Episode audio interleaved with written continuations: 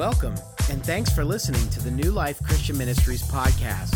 If you'd like more information about New Life or for more podcasts and other media, go to newlifexn.org. Happy Mother's Day.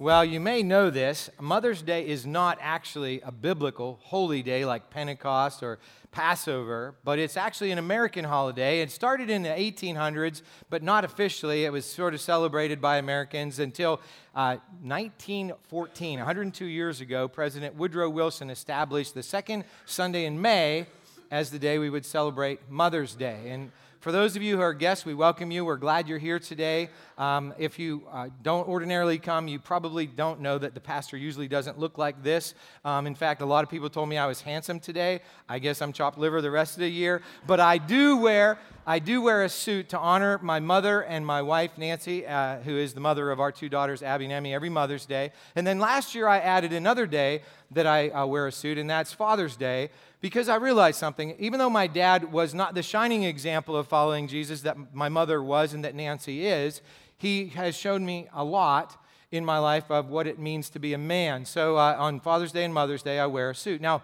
in our culture, in the 21st century, I realized that what I just said could be even considered offensive. The fact that I make a distinction between moms and dads, between men and women. When I was growing up, uh, actually, that's all there were, were men and women you know, moms and dads, boys and girls. That's all there were. But now on Facebook, there are 30 some, almost 40 different gender identities. And, and that's the culture in which we live. And so, what we're going to do today is we're going to look at how things have progressed and changed and how they have stayed the same uh, in certain areas. And so, one of the things I, I want to point out is that back in the 60s, a, a very important movement started in America. It was called the American Femin- Feminist Movement. And uh, during that time, some very important things happened. Number one was women started to fight for equality of a lot of different things. One was equal pay for equal work. That's a very important equality that, that should and, and must happen in, in, any culture. And then they also fought for women to be able to do certain jobs that were uh, uh, considered to be men's jobs, um, and they were just as skilled as men in some of those jobs, and so they should be able to do those things. And then one of the things, and we should never have had to need this, but we needed to understand that women are just as important as men. And so the feminist movement from the 60s and on through was designed to bring equality uh, when it comes to men and women. But something happened in the movement, which often happens in historical movements. It went past its original intention and it moved past equality to identity. What, what do I mean by that? What I mean is that no longer is the goal for men and women to be equal, but to be considered the same. That there's no difference between men and women. And what we're going to do today is we're going to turn to the Bible, which we as followers of Jesus uh, believe is the Word of God, and we're going to see what God established when it comes to this whole thing about men and women and what that has to speak into the culture in which we lived. And, and I think, at least as important, is into our individual lives. Now, while all this is going on in our culture, back on Easter weekend, we decided to, to do a little uh, poll, if you will. We asked you two questions if you were here, and hundreds of you responded to these two questions, one of which was if you could ask God one question, what would it be?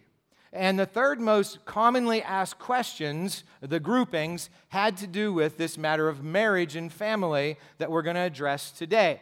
And, uh, and specifically, this question came up more than any other marriage and family question, and here it is How can I help my adult children to come to God or return to God in their lives? What does that tell us? Well, number one, it tells us that you never stop being a parent. If you're a mom or if you're a dad, you don't stop becoming uh, being a mom or a dad just because your children get 18 or 21 or whatever the age is these days. Um, you continue to care, you continue to love, and you continue to be concerned about your children for the rest of their lives. And so we're going to address that question today, but we're going to look at a, a, much bigger question than that when it comes to marriage and families. We're going to come we're going to ask this question and, and what is God's plan for families? And actually we're going to make that more as a statement than as a question. And we're going to look in God's word and as Pastor Brad told us last week, if you were here, um, this book, the Bible, is authoritative and, and it contains truth, absolute truth. And if you weren't here, I would encourage you to go to newlifexn.org and watch or listen to that video of that message. It closed out a series that we called The Reason for God.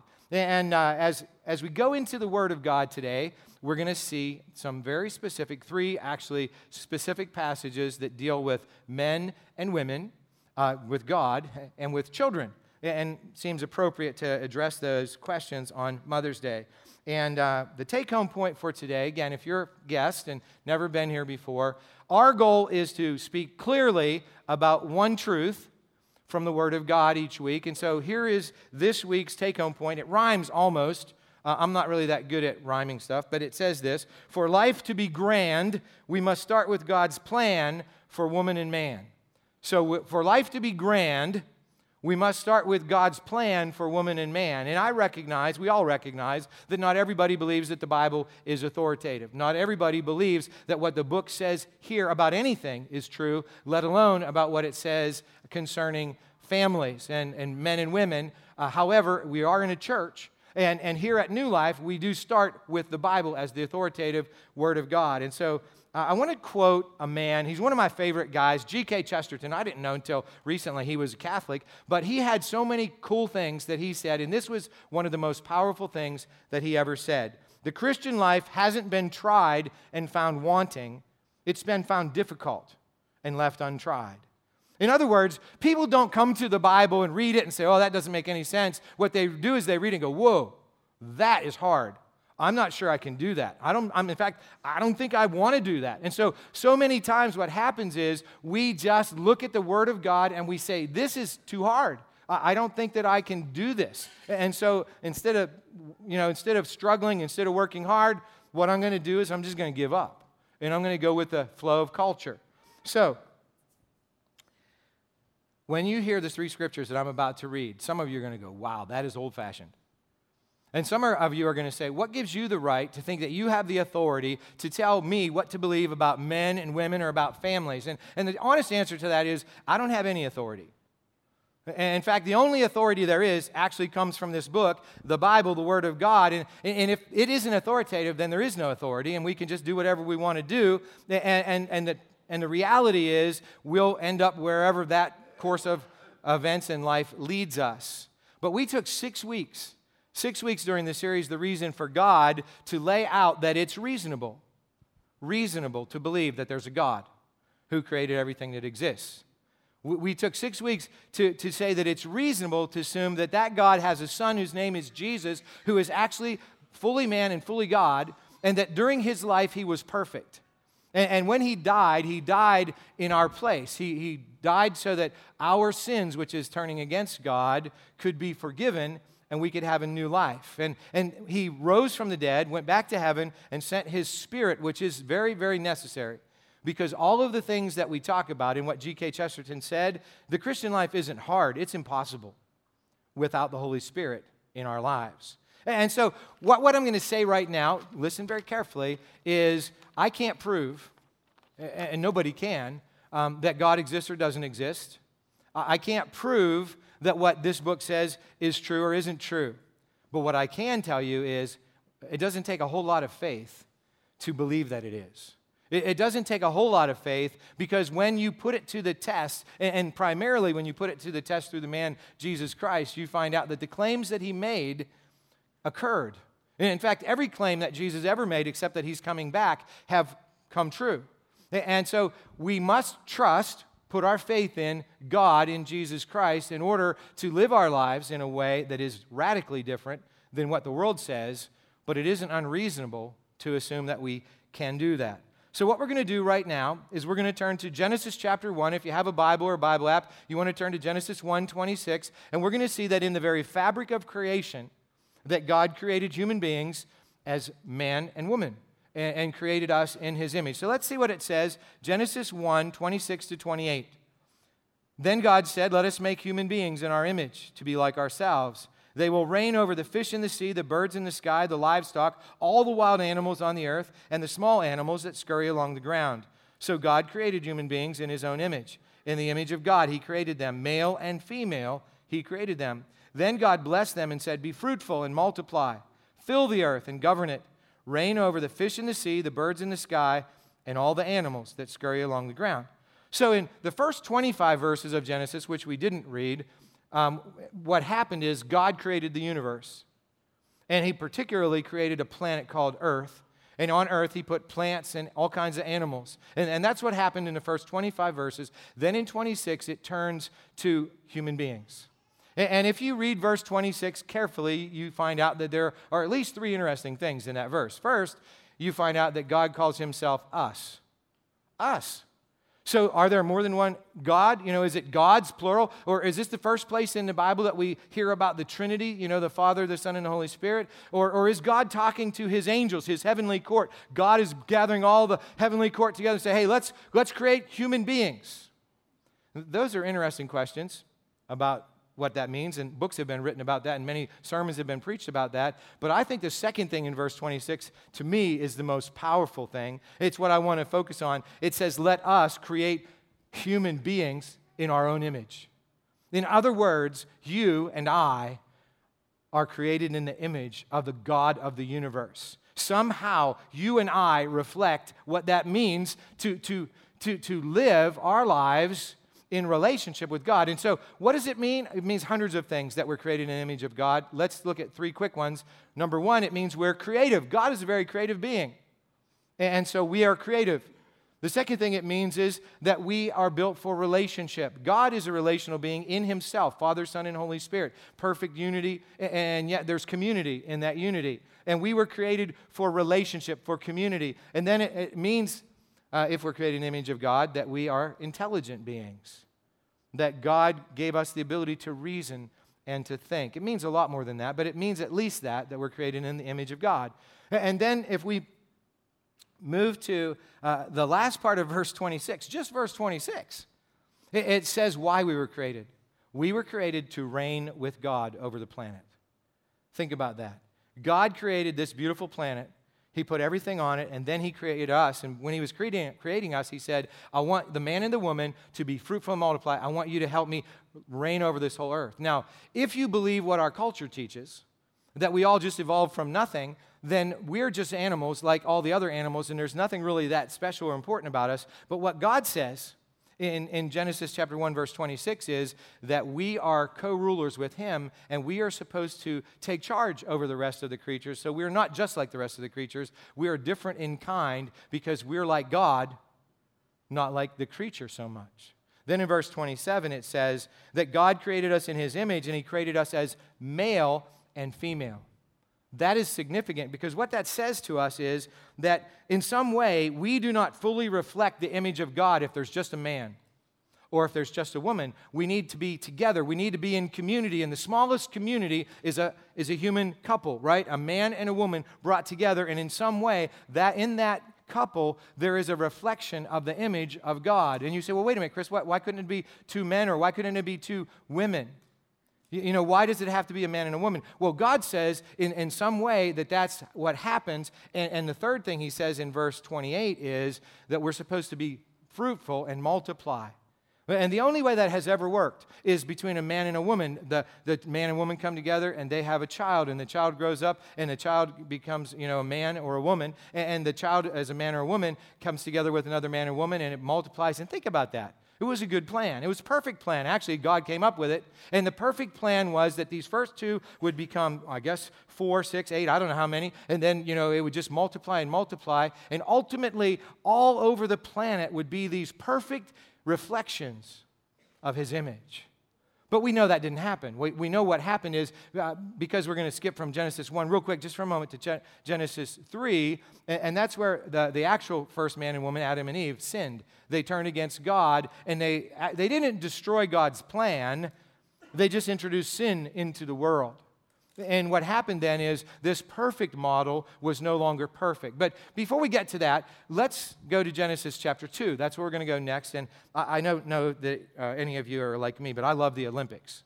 And, and one of the things I like about the Olympics, I mean, I like the sports and the events and all that, but I like it when they do that up close and personal thing and they go to an athlete's hometown, you know, and they tell where he grew up and or she grew up and why they came into that sport and, and how much they sacrificed and all that. Well, Genesis 2 is sort of the up close and personal version of Genesis 1. Genesis 1 gives us this sort of 35,000 foot above the earth, you know, view of creation.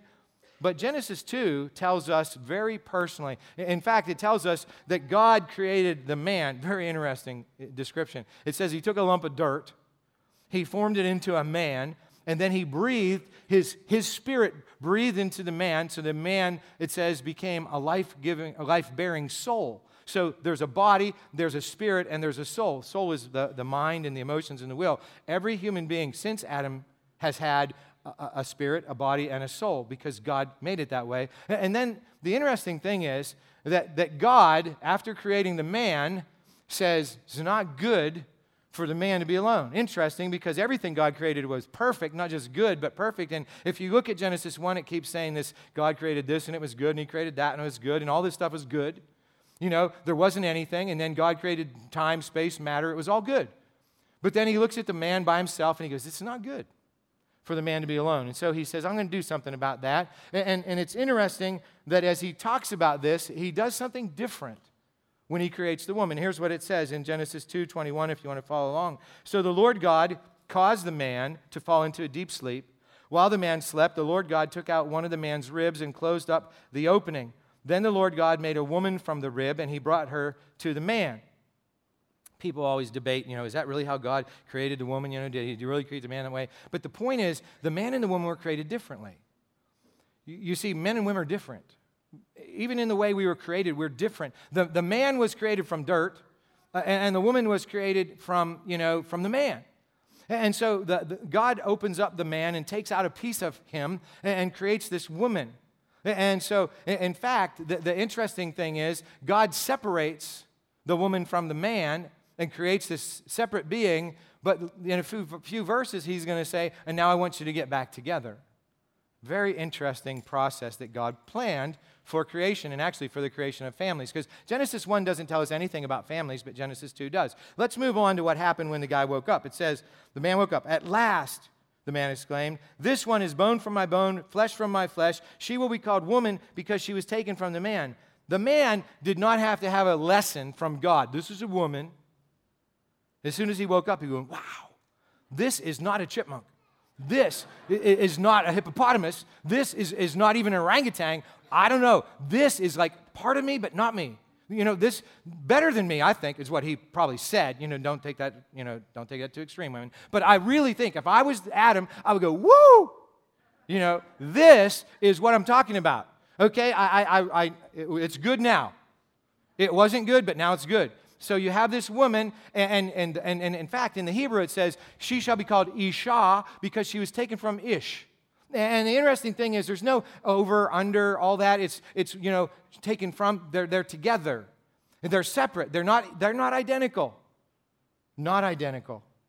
But they're so, so amazingly same and different. And that's the thing about women and men. There are parts of us that are the same. There are parts of us that are radically different. And God designed that into the fabric of creation. And then it says this. Now the man in, oh, sorry, says this. This explains why a man leaves his father and mother and is joined to his wife, and the two are united into one. Interesting. There's no father and mother right? Adam was created by God from dirt. Uh, Eve was created by God from a rib. And so there's no father and mother. God just created them. But it says, for this reason, a man will leave his father and mother. We can assume a wife will leave her father and mother, and, and they will become one again. And that's God's plan for families. Now, if you've ever had premarital counseling with me, you have heard this little, uh, little phrase leave, cleave, achieve oneness. Leave, that's where it says man will leave his father and mother, woman will leave her father and mother. Okay, so in marriage, the best thing that ha- happens is you leave home.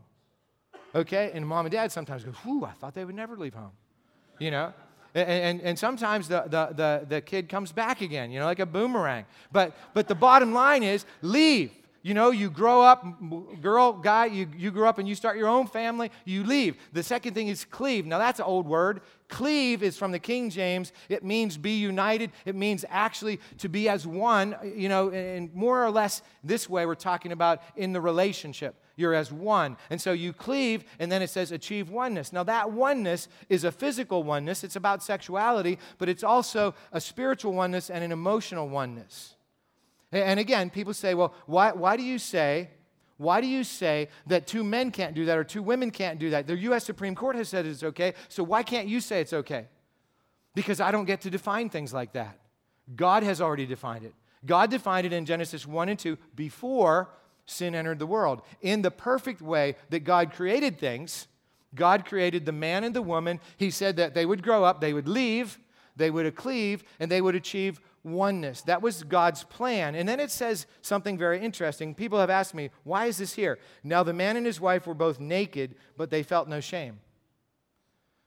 So there's the man and the woman, they don't have any clothes, and it's okay because there's no shame, because there's no sin, and there's an emotional openness, there's a physical openness, there's a spiritual openness in that relationship, that perfect relationship. And it was intended to be that way forever, but that isn't the way it is anymore. And, and, and as we look around today, all of us have to acknowledge there is no couple on the planet who is living the way God created us to live. There is no dad on the planet who is being the kind of dad that God created us to be. There's no child who's always obedient, and there's no mom. Even on Mother's Day, there is no mom who's always perfect, like the mom in the you know, video. And we know that we only had like three seconds uh, clips of her life. If you had the, the, the full version of the movie, you know, it wouldn't be so perfect.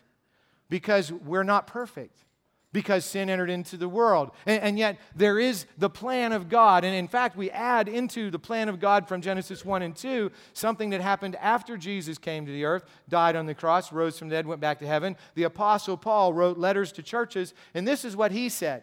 He said that. Uh, interesting. Colossians chapter 3, I know what it says. Wives, Submit to your husbands as is fitting for those who belong to the Lord. Husbands, love your wives and never treat them harshly. Children, always obey your parents, for this pleases the Lord. Fathers, do not aggravate your children, or they will become discouraged. So let me take a little poll here. Wives, submit means to voluntarily put yourself under the authority of your husband. So, how many of you who are wives in the room have always voluntarily submitted yourself to your husband? Raise your hand if you did. Well, at least there's no liars among our women. Okay, so husbands, Husbands, it says, love your wives and never treat them harshly. Never. Okay, uh, husbands, if you're a husband in the room, you know, would you raise your hand if you've never treated your wife harshly ever? Would you please raise your hand? Okay, no liars in men either. Okay, children. Children, if you're a child, all of us are children, right? Because we've all had parents since Adam and Eve. Um, all of us have had parents, right? So if you've ever, ever, ever disobeyed your parents, would you raise your hand? Come on, Okay, there we go. I wanted somebody to do something here. Okay. And, and then finally, it says, Fathers, don't aggravate your children. Okay, dads. Did you ever aggravate your child? If you never aggravated your child, would you raise your hand? Anybody never aggravated your child? Unless your child's more than, like, if your child's five days or under, probably true. Um, but after that, not so much, right? Okay, so what we find out is that we look around and we say, we have a standard. God established it, and nobody lives up to it. So why don't we just quit? That's what our culture has done. Our culture has said, God established a standard, nobody lives up to it, so let's just quit. Let, us not think about what G.K. Chesterton said. The Christian life hasn't been tried and found wanting, it's been found difficult. And since it's difficult, let's just give up. Here's what I want. I, actually, it's going to be up on the screen because I think it's so important. I've been married for 37 years. I've had a mother. Well, she died whenever, you know, 26 years ago, but I had a mother for the first 30 some years of my life, and I've watched my wife be a mother for the, the rest of that. So, 59 years of my life, I've watched a mother who, who loved her children. And so I've seen that, and I've seen, you know, imperfectly, I, I've seen what marriage is like. And this is what I know God's plan for us as moms, dads, and children, as hard as it is, offers us the greatest blessings, the greatest hope, and the greatest fulfillment possible for human beings. And I'm not talking about returning back to the 1950s, you know, when the mom stayed home and cooked the meals and washed the clothes, and when the dad went out to work and the kids were always out, you know, pulling weeds in the garden. It never was like that. You know, I grew up in the 60s and 70s, but since I'm from Gipsy, Pennsylvania, it was really the 50s. It wasn't like that there. But what I am talking about is this God established in the fabric of creation that a man and woman would leave their father and mother. They would cleave to each other. They would become one. And, and out of that union, there would be children. And in that union between a man and woman who loved God with all of their hearts, mind, soul, and strength, there would be children who would grow up in that environment.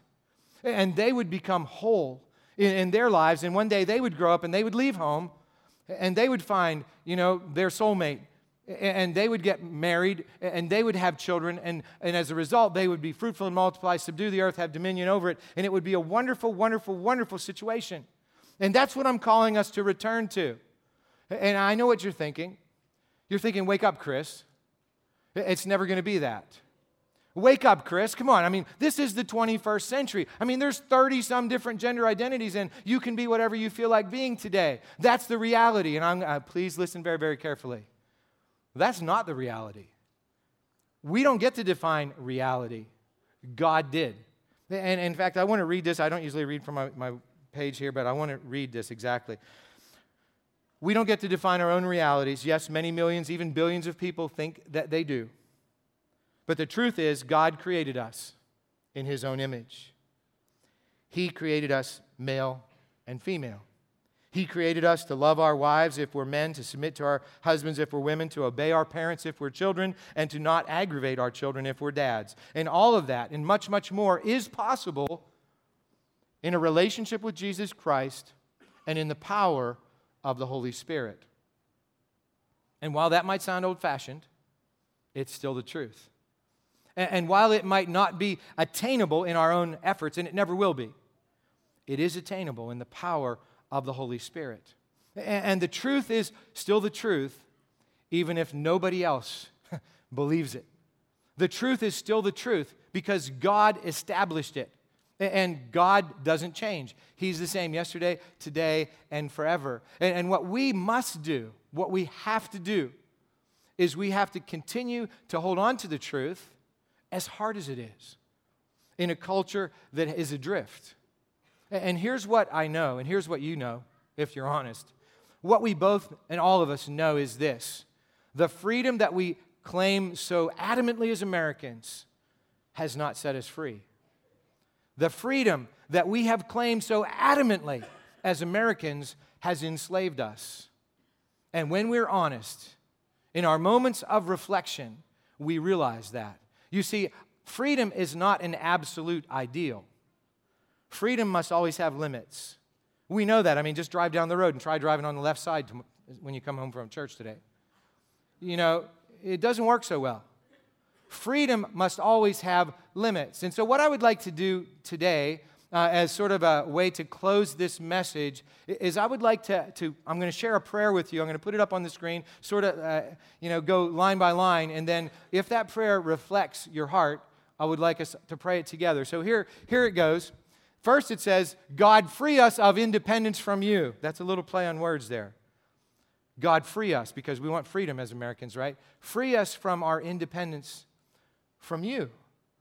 Because the next part says, bind us to you and your word that we may experience your truth and love. And that's such a key. You know, if you've come here at least five weeks, you've heard me say truth and love. Speaking the truth without love is injustice. Reinhold Niebuhr said that back in the 1930s. He's still right. But love without truth, it's just mush. You know, there, there has to be truth and love. Okay, then it says, we know Jesus came to set us free from sin and death in all its deceptive forms. Deceptive. What's deception? Deception is lies that are wrapped in a little bit of truth so it seems like the truth. The devil is a deceiver. He's the father of lies. And we live in a culture that has just got caught up in deception. And sometimes when we're deceived, we, we deceive others. And, and, so, what we have done is we've said that in our freedom, we are free. And we are. I mean, from a standpoint as Americans, we're free to do whatever we want to that doesn't, you know, break the, the law of the land. But, but we can deceive ourselves right out of relationship with God and right out of relationship with each other and, and right out of life, actually. And so it says, uh, and to give us abundant life here and now and forever. Abundant life. What is abundant life? Abundant life is life that's lived in Jesus Christ. Now, what does that mean? It means it's going to be hard sometimes. It's getting harder all the time. Because whenever I say stuff like I'm saying here, out there in the world, people say, Are, are you crazy? You know, are, are, are you, are you a hater? Are, are, what's wrong with you? And, and I, there's lots wrong with me, trust me. There's lots that's wrong with me. Uh, I, I'm far from perfect. But what I know is that the life that Jesus Christ created us to live, the, the life that God created back, you know, way back at the beginning of creation, it's the best life. And, and nobody who's ever tried it has found that it isn't. It, it, it's when we sort of go off on detours and tangents and we, we take a, a, a, a pathway away from the truth that we find out that it's no longer a good life. I've been starting to listen to a podcast about pastors mostly who have stopped believing in God and started going down their own path. And what I've found in, in the few that I've listened to so far is really it's, it's mostly this. You know, I don't like what the Old Testament says, and so I don't believe it anymore. I don't like about how hard it is to, to live a life in Jesus Christ, so I'm just going to say he's not God. And, and so, in other words, I've just decided to trade in the real God for me. And we can all do that. We all can do that. Today, we can go out of here and say, I'm going to trade in the real God for me. But abundant life only comes from Him. And then the next part says, when it comes to families, we know this means honoring our mothers and fathers. Okay, children, all of us are children. Upholding our marriage vows if we're married, and living as you have established in Genesis 1 and 2. Fill us with your Holy Spirit that we may do this. And that's the key. We can't do it. We can't do it without the Holy Spirit. Never will, never could, never can, won't happen. Because if we work in our own effort to do these things and we succeed this much, we become proud and arrogant and self righteous. But more likely, what will happen is we'll find it so hard we can't do it and we'll just give up. But in the power of the Holy Spirit, we can succeed. In the power of the Holy Spirit, we can have a life that, that is what Jesus called it light and salt. And, and that's my prayer for all of us today. And if, if that's your prayer, I would ask you as we pray it that you would pray it with me. God, free us of independence from you. Bind us to you and your word that we may experience your truth and love. We know Jesus came to set us free from sin and death in all its deceptive forms and to give us abundant life here and now and forever. When it comes to families, we know this means honoring our mothers and fathers, upholding our marriage vows, and living as you have established in Genesis 1 and 2. Fill us with your Holy Spirit that we may do this. In Jesus' name, amen. So, our commitment for today is I will live according to God's plan for me in my family this week. That means if you're a child and your parents are still alive, that you obey them in the Lord. Why do I say in the Lord? Because I have now met parents who I would not want you to obey in what they tell you to do, because they're telling you to do things that just are not godly. And so, obey your parents in the Lord. If your parents are dead, like mine, your mom is not around anymore, then you can live a life that will glorify God and reflect the values, if she gave them to you, that she gave you. And if not, forgive her.